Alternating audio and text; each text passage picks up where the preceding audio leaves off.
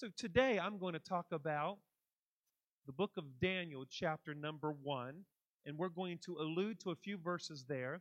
I'm not going to read right now. I'm just going to start my sermon and then we'll go back to the scriptures. But we're going to deal with Daniel chapter number one. And this morning, I'm going to preach a thought called no compromise. Would you say that with me this morning? Oh, I think you can do better than that. Can you say it real loud? There you go. There you go. That sounds real good. Thank you so much. No compromise. And I want you to open your hearts up. I know that you will and we're going to hear what the Lord has to speak. Can you pray with me? Lord, open our ears, open our hearts, we'd hear from you. And everyone said, Amen. No compromise. You know, I've learned this that if you're going to do anything worthwhile in life, it's going to take commitment. If you're going to get serious about anything, I mean, knows it's just going to take commitment. If you're going to make progress in anything, it's going to take commitment. If you're going to get a degree, you got to be you got to be committed at it. If you're going to get healthy, I mean, knows that's going to you got to be what is it that every Monday is like a start over, you know? You ever thought about that? You eat wrong for a few days, and you're like, well, I'll just start on Monday. How many knows Monday never comes? so if you're going to get healthy, you got to be what? If you're going to get a degree, you got to be. If you're going to build muscles, do you think you can build muscles by going to the gym about twice a month? No. You got to be committed. I hired a personal trainer a few weeks ago and I'm trying to, you know, get in shape, trying to build muscles so I can impress Tiffany. No, I'm just joking. I'm not doing too good at it because I just ate a whole pie yesterday that she made. Would you extend grace to me? Stretch your hands and say, Lord, help, Pastor, help, help. Help me, Lord. I fell off the bandwagon and it was bad. Bad, bad. I ate I ate some at like uh, 11 o'clock. I ate some. then last night I, when I dropped her home, I'm like, you know what? I think I'm going to have one more piece of that I just cleaned it up. But that's all right. Come on, somebody say amen. I love sweets and chocolate. And uh, Carrie Allenball, just pray for me. I'm, I'm trying to get healthy, all right? So, it, it, but you know, you got to be committed. Everybody say, I got to be committed. Do you know that applies to your spiritual life too? If you're going to make progress in your spiritual life, you know, that takes commitment. Being a Christian takes commitment. Now, some people are just nonchalant about their Christianity. Some people are half hearted. Some people are one foot in and one foot out. Some people are just mediocre, mediocre about their Christianity.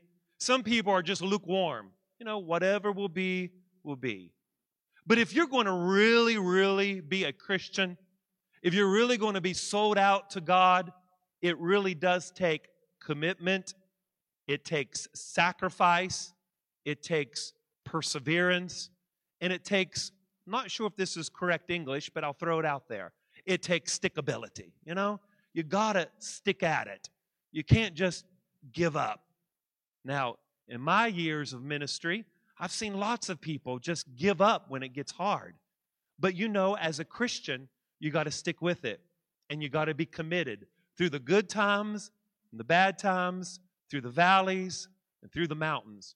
Now, is there anybody that can wave your hand and say, Pastor, I've been through some rough times as a Christian and through some valleys, and I'm still here today? Is there anybody could say, I've been through some rough times and I'm still here today? So you got to be all in if you're really serious about this thing. Well, you know, 99%, it, it just doesn't cut it. Now, somebody did a study years ago and said this that if you gave your 99% to things, what type of life would you get? Like, what would you get if you only gave 99%? Now, I thought that the study was odd, but I, I looked at the study and I think it makes sense. This person concluded that if you only gave 99% in life, this is perhaps what might happen. Number one, no phone service for 15 minutes a day. 1.7 million pieces of first class mail would be lost. 35,000 newborn babies would be dropped by doctors and nurses every year. 200,000 people would be getting the wrong drug prescription each year. Yes, that would not be good. Unsafe drinking water three days a year. Three misspelled words on the average page of type. And 2 million people would die from food poisoning each year. That means if people looked at life and your career of only giving 99%, that would not be good. You know, I have never, Pastor Brandy, could you, oh, Tiffany, give me my water. I have never went to the store and I have never bought a bottle of water, thank you. I have never bought a bottle of water and it said 99% pure water and 1% sewage. Have you? Now, let's be honest.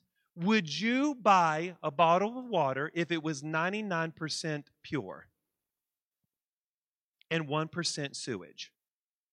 Why wouldn't you? Because you want 100% pure water. How many knows that 99% pure water and 1% sewage is not very good? Therefore, if you're going to be serious about God, you got to give your 100%. Everybody say 100%. You know, it kind of reminds me of an Old Testament story that kind of demonstrates the importance of 100%. Now, the story has one interpretation, but what I like to do is just bring out a life application of the story. I like to bring out a life application. It's not the interpretation of it, it's just a life application. Now, you don't have to turn there. The story is found in 1 Kings chapter 3 and verse number 24. Now, I'm sure you've heard of this story. King Solomon was the king of Israel. Now, the Bible says that King Solomon had a lot of wisdom. Everybody say lots of wisdom. And he was known for his words of wisdom. He was known for taking care of disputes and people would come to him, and with his great wisdom, it would bring resolution to their problems. Well, one day the Bible says two women came to him, two women, and they both were arguing over their baby. Look at verse number 24, First Kings. Then the king said, Bring me a sword. So they brought a sword before the king. Verse number 25 says, And the king said, Divide the living child in two, and one half go to one, and the other half to the other. The Bible says in verse uh, 26 Then the woman whose son was living spoke to the king, for she yearned with compassion with her son and said, Oh, my Lord, give the living child, and by no means kill him. But the other said, Let him be neither mine nor yours, but divide him. And now look at what King Solomon said. But the king answered and said, Give the first woman the living child, and by no means kill him. She is his mother. Now, it's a odd story. King Solomon's full of wisdom. These two women are arguing over a baby. You know, the one of them was the true mother, maybe the other one was the babysitter, but they were arguing over the baby. And King Solomon, in his wisdom, said, I'll tell you what I'm going to do. I want the child to be divided. And through the process, he discovered who the true mother was. Now, the life application of this story is this anything that's divided don't bring life. Anything that's divided doesn't produce life. Nobody wants a half baby, and nobody wants 99% pure water and a, 1% sewage water. You want 100% because 100% produces life, 100% produces momentum, 100%, 100% produces faith. You see, as a Christian, you can't have divided faith. You can't have compromised faith. And you can't have faith that's divided because faith that is whole, faith that is active, faith that is whole and complete produces momentum in your life. It's a living faith. A divided faith is not a living faith. Could you say that with me this morning? A divided faith is not a living faith. Say it again. A divided faith is not a living faith. God is asking you 100%. Now, I want you to do some self examination this morning. I believe that's always important for a Christian. I try to do that. Sometimes I'm not perfect at it. Neither are you, but all of us are struggling together here. I want you to ask yourself the question Am I 100% in? Am I given all to my faith? Am I, is my Christianity 100%? Am I committed? Do I have a divided faith? Do I have one foot in and one foot out? Is all of my heart in this thing? Listen, you don't want 99% pure water and a 1% sewage. You want 100% water. I'm asking you this morning to pray about this. I'm asking you to ask the Lord, Lord, what ways can I be com- what ways can I be complete in you? What ways can I be uh, what ways can I be 100% in you? Is there certain parts of my life that's not completely surrendered to you? Now, we come to a story this morning that I think is interesting. And I think that the story demonstrates to me and demonstrates to you the importance of being committed. There was a few guys in the Old Testament, and I'm sure you've heard of these guys Shadrach, Meshach, and Abednego. And they had a friend by the name of Daniel. Now, when I was in Sunday school, we never associated Daniel with Shadrach, Meshach, and Abednego, but they were all friends. Everybody say they're all friends. Everybody say this me Shadrach, Meshach, and Abednego. Now, aren't you glad that we have different names for our kids nowadays? Abednego, it's time for bed. You know, you know, it just doesn't flow, does it? Abednego, do you want a happy meal? You know, it just don't. But anyway. but Shadrach, Meshach, and Abednego, they had a friend by the name of Daniel. Now, I don't want to confuse you because I firmly believe each of you have a hunger for the word, and each of you love the Lord, and each of you have a desire to understand the scriptures. I know that. You're here. So let me explain to you what happens. Remember in the Old Testament, God had a group of people, and they were called the Jews or the Hebrews. And the Old Testament is about this group of people. A lot of people get confused about the Old Testament, but the Old Testament's really simple. It's just about a group of people that God said, I'm going to give you a piece of land. That land is called Israel. You're going to live there, and you're going to show the whole world that there's one God. But in the Old Testament, these people, God's people, they got in trouble all the time. Do you know what they did? They started worshiping other gods. And that is why you have all the prophets Amos, Malachi, Zechariah. All of these prophets are writing to these people and telling these people, you need to repent. And these prophets are telling these people that God is faithful and God loves you. God wants you to come back and remember the covenant He made with you. That's what the Old Testament's about. Well, guess what? These, this group of people refused to repent. They were worshiping their false gods. And guess what happened? Happened. The neighboring country, the Babylonians, came in and destroyed their city, took about 4,000 some men, took them out of the city, and brought them to Babylon. It's kind of like Russia coming into Joplin and taking all of us to Russia, and we have to live there. That's what happened. It's the Babylonians came in and took some of those Jews, destroyed their temple, destroyed their land, and took them to Babylon. And guess who's in Babylon now? Shadrach, Meshach, Abednego, and Daniel. You know why they're there? Because Daniel chapter number one said they're good looking, they're strong, and they're muscular. I mean, who wouldn't want them? The Babylonians are thinking, boy, you guys would be great working in our kingdom. You're good looking, you're strong, and you're muscular. Daniel chapter number one, I want you to see what happens here. Daniel chapter number one, and I want you to see verse number four. Daniel 1 and verse 4. I want you to see the scripture behind me. The Bible says that these people were young men, they had no blemish, they were good looking. I don't know about you, but this is a good resume here. These guys are good looking, no blemish. I mean, they're gifted. So, guess what? Shadrach, Meshach, Abednego, Daniel, they're good looking, They're smart. They dress good. They had muscles. You know, they were masculine.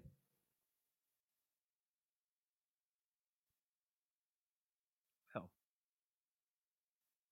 And they had all the qualities to serve with the king. Now, let me say this. Where are they living? They're living in Babylon, right? They're living in a pagan system. They're living in a system that does not honor God. Remember, in their own land, Shadrach, Meshach, and Abednego, Daniel, in their own land, they worshiped the God of Israel, the true God. But now they're in Babylon and they're in a different environment, in a dis- different system, and they had to adjust. And I want you to see in this story quickly that Shadrach, Meshach, and Abednego, and Daniel, especially Daniel, did not compromise their standard. They did not let their standard down. They were not men of compromise, they were men of character. They were men of integrity. They did not compromise their walk with God. Now, quickly, I want to go through what happens here. I want you I want to go through what happens here and I want you to see what happens in this story. All right? Number 1, I want you to see isolation. Everybody say isolation. Isolation. So I want you to look at verse number 3, Daniel chapter 1 and verse number 3. The king instructed that the master of the eunuchs to bring some of the children of Israel and some of the king's descendants and some of the nobles. So, number one, Shadrach, Meshach, and Abednego and Daniel were isolated. They were taken from their homeland and they were brought to Babylon they were isolated. Everybody say isolated. Everybody say isolated.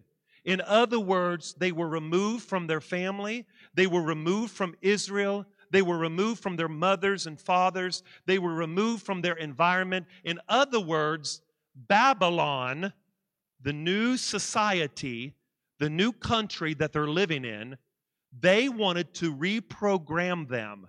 They wanted to isolate them first and reprogram them. I want to say this is that anytime we're struggling, anytime the enemy is after us, the very first thing that will happen to each of us is isolation.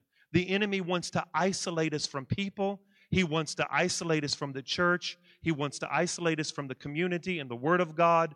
Anytime there's struggle, anytime there's something wrong, isolation is the first key the first characteristic that you're taking a step back. You see, the Adam and Eve, what did they do when they sinned? They isolated themselves and hid themselves, and God said, Where are you? And that's exactly what God is saying today. Where are you? Why are you hiding from me? Why are you hiding in your sin? Because that's what we do when we feel we feel like uh, we're in sin or we feel like our heart is drifting, we want to isolate. And the first thing that happens in this story is that Shadrach, Meshach, Abednego, and Daniel was taken from Israel, and now they're in a new country, in a new land. They're isolated, and the purpose of the isolation was to reprogram how they think. You're in a new system. You got to eat the way we eat now. You got to serve our gods. You got to do what we do. You're in Babylon now. Number two, I want you to look at verse number four. Verse number four. These young men in whom there was no blemish, but good looking, gifted on all wisdom, possessing knowledge, quick to understand, who had the ability to serve in the king's palace, of whom they might teach the language and literature of the Chaldeans. So, the second thing I want you to see in this story is not only isolation, but indoctrination indoctrination. I want you to look at verse number four. The Bible says the Chaldeans, which is the Babylon, Babylonians, they wanted to teach them the literature and the language of the Chaldeans. Look at verse number four. Do you see at the end there? He wanted to teach them the language and the literature of the Chaldeans. So, do you see what's happening here? Babylon took these men and isolated them took them away from their families, took them away from Israel, put them in Babylon. They're isolated from everyone. Number two, Babylon wants to indoctrinate them.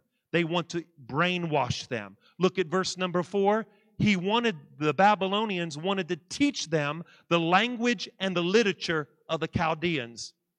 Wanted to retrain the way they think, wanted to retrain them, teach them the language and literature of the Chaldeans. Listen, you know what they wanted to do? the Babylonians wanted to say, We want you to forget about your Christian heritage or your Jewish heritage. We want to brainwash you. We want to put you in school and re educate you. You know what? You know what the Babylonians are saying? We want to de Israelite you and pro Babylon you.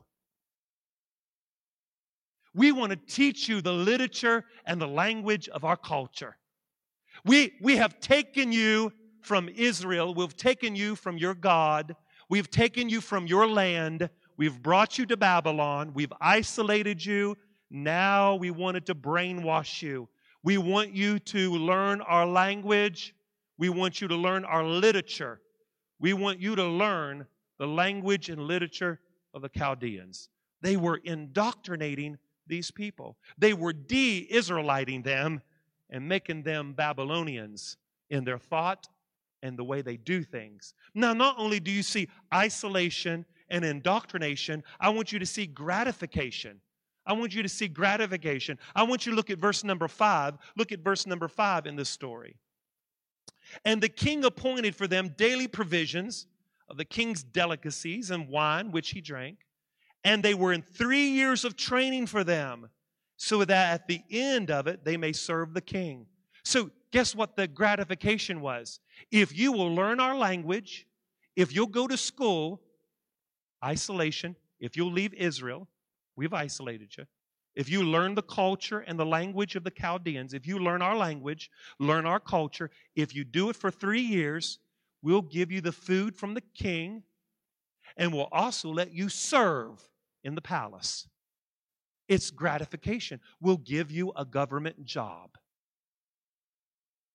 If you do what we tell you to do, you get to work for the government.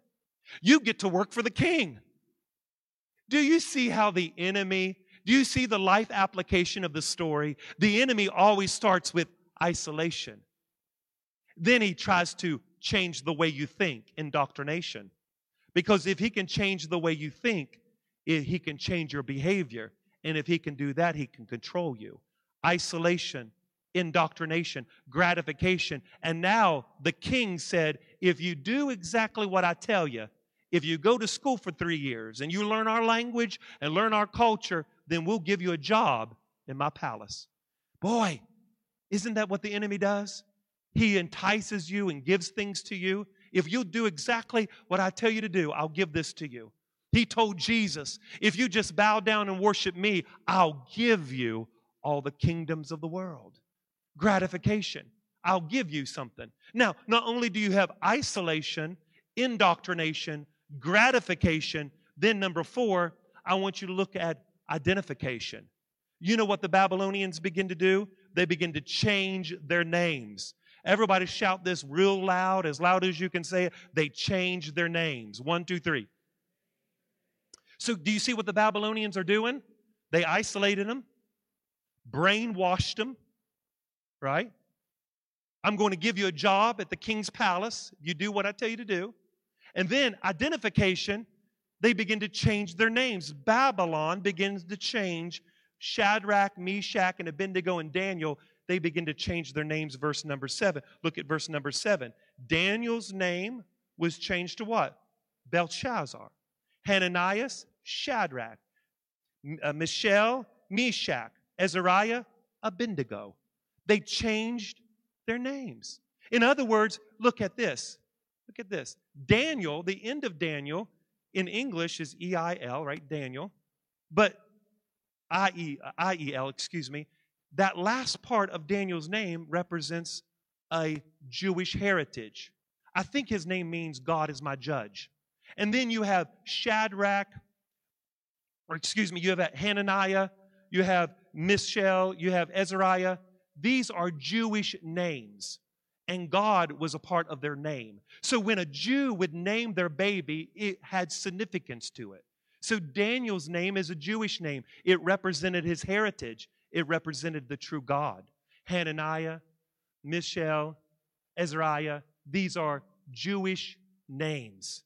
But Babylon said, No, we're going to name you Shadrach, Meshach, and Abednego. And do you know those names, and Belshazzar, do you know those names are pagan god names? They're named after Babylonian names of gods.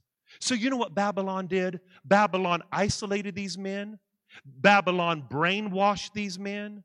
Babylon said, You can work in my government if you will listen to me. And then Babylon said, We're changing your names. Now, why did they change their names? Because Babylon is saying, We don't want you to remember the God of Israel. We don't want you to remember your Jewish heritage. We don't want you to remember how your life was in Israel. We don't want you to remember that. You are now in Babylon. You must worship our gods. You must eat the way we eat. You must learn our literature. We're going to brainwash you. We're going to tell you what to do, and you're going to serve our gods. And we're going to change your name to after our gods. Do you see what's happening here? But I, I, I, I'm going to say something because I think this is awesome. Babylon changed Daniel's name to Belshazzar, but the name of the book is still Daniel. Because when God puts a name on you, the enemy cannot reverse it. The enemy cannot reverse it. The book is called Daniel because what God set in motion, what God said, always stands true, even if the enemy has come and changed your name. And can I just stop and say here the enemy has come to some of you and said, Your name is shame, your name is hurt, your name is guilt, your name is, you fill in the blank. But that's not your name anymore.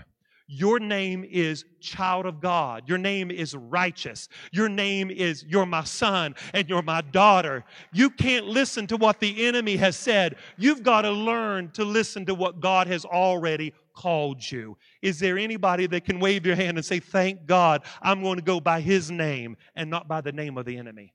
Amen. Amen. Identification. They changed his name. Now, I want you to look at verse number eight. Verse number eight. Verse number eight says, But Daniel. Now, isn't it interesting? The writer here doesn't refer to him as Belshazzar, but Daniel, because how many knows what God had said is more important than what Babylon says? But look at verse 8. But Daniel purposed in his heart that he would not defile himself with the portion of the king's delicacies, nor with the wine which he drank. Therefore, he requested the chief of the eunuchs that he might not defile himself. Now, hold on here. Now, I, I, am really excited about the Bible, and I'm really excited about the story, so I just got to calm down a little bit. Do you see what's happening here? Babylon, remember, isolated them, took them from their home. Now they're in a different country.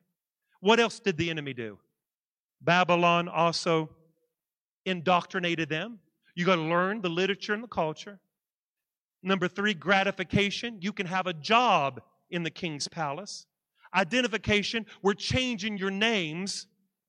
We don't want you to remember the God of Israel. We're de Israeliting you. And now, verse number eight, but Daniel purposed in his heart that he would not eat the king's food. Now, what does that have to do with anything? Because in Babylon, their food was cooked on altars to their gods. So if you eat the food, it means that you worship their gods. In a few moments, we're going to eat bread and drink juice. There's a similarity, isn't there? But in Babylon, if you eat of the food, you worship their gods. And Daniel said, he said, I'm not going to eat your food. Now, Daniel said, Daniel said, okay, okay, I left my country. Ain't nothing I could do about that because you made me come. You forced me to be here. You destroyed my city. I got to be here with my three friends. You, in, you, you want me to read your books. Okay, I can read your books. You're going to give me a job. All right, I can work a job because if I don't work, I don't eat, so I, I need a job. You changed my name. I could live with that. But there's one thing, the last thing you see here is determination. He is saying, I am not going to compromise my standard with God. In other words, he says, he says, I am not going to eat the food that the king has prepared because if I eat it, that means I'm worshiping their gods. And I, Daniel, purposed in my heart that, listen, listen, listen, I've made up my mind and drew a line in the sand. I am not compromising my faith in God. I will go to your schools, I will go to your job, I will do all of that, but I'm not giving up on my God. I'm not going to give up on my faith to please the culture. He drew a line in the sand. I'm not giving up my faith. I'm not selling out my faith. I'm not going to do that. I am going to stay true to my heritage. I'm going to stay true to my God. I can, will read your books. I will go to your job. I will go to your schools. I will listen to you. You can change my name, but you're not changing my heart. I am going to be true to my God. Hallelujah. Is there anybody in the building that can wave your hand and say, listen, listen, listen, Pastor? We too, we too are living in a foreign land. Look at this spiritually. You too are living in a foreign land. You are living in a spiritual Babylon. That's our reality. You got to attend school in Babylon. Babylon represents the world, it represents the culture that is against God. You and I live in Babylon. We live in Babylon. We go to school in Babylon. We work in Babylon. We live in a pagan environment. But we got a group of people in Galena, Kansas, that although we live in Babylon, we refuse to compromise our faith in God. We will not satisfy the culture. We will not placate to the voice of humanism. We will not gratify the demands of our society. We will not bow down to the gods of Babylon. Hallelujah. I am not going to flinch in the face of sacrifice. I'm not going to hesitate in the presence of adversity. I'm not going to negotiate at the table of the enemy. I'm not going to ponder at the pool of popularity. And I refuse to meander in the maze of mediocrity. I'm not going to give up. I'm not going to shut up. I'm not going to back down. I cannot be bought. I cannot be compromised. I cannot be detoured. I cannot be lured away. I'm not going to turn back. I'm not going to deny my faith. He is the God of my life. And I refuse to bow down to Babylon. I will not bow down to Babylon. Daniel made a decision that although I work in Babylon, and although I go to school in Babylon, and although you've changed my name, you're not going to change my heart. I'm going to stay true to God. Hallelujah. And isn't it interesting in closing? Isn't it interesting? Daniel chapter 3, verse 18. Isn't it interesting that Daniel's three friends refused to bow down to the golden image? Daniel chapter 3, verse 18. They refused to bow down. I love the book of Daniel because you see an attitude of no compromise. And they refused to compromise. Daniel chapter 3, and verse 18. The king said, If you don't bow down to my image, I'm going to turn it up seven times hotter. And guess what happens?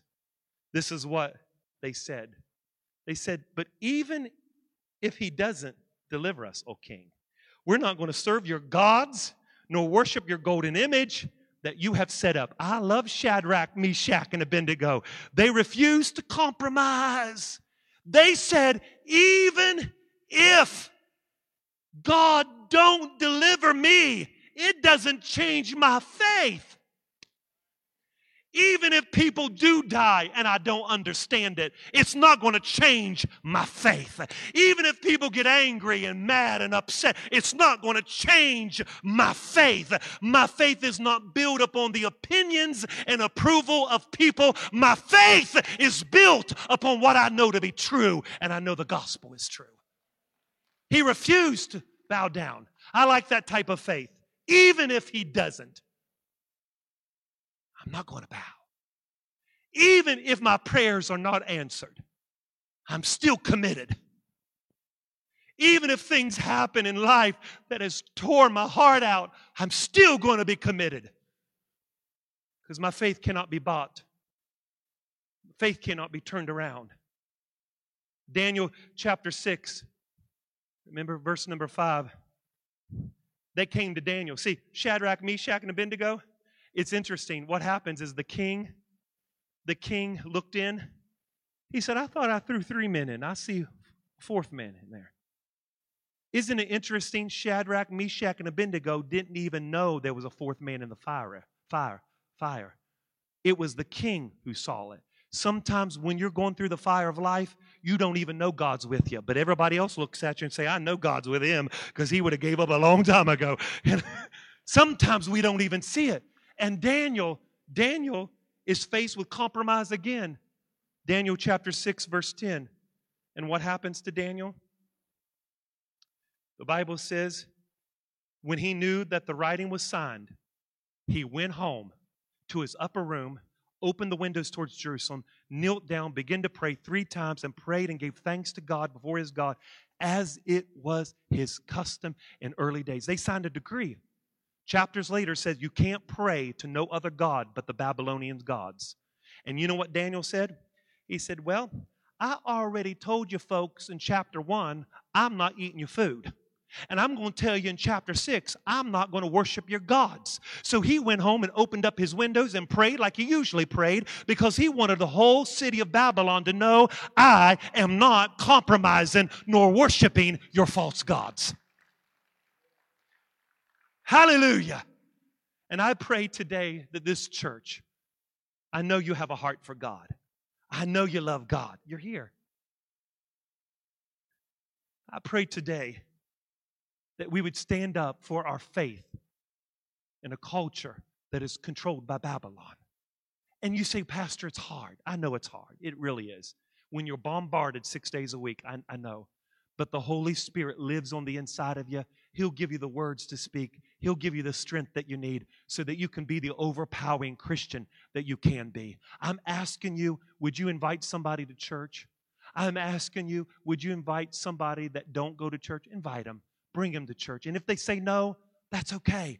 Don't give up. Let's continue to invite people to church. Amen.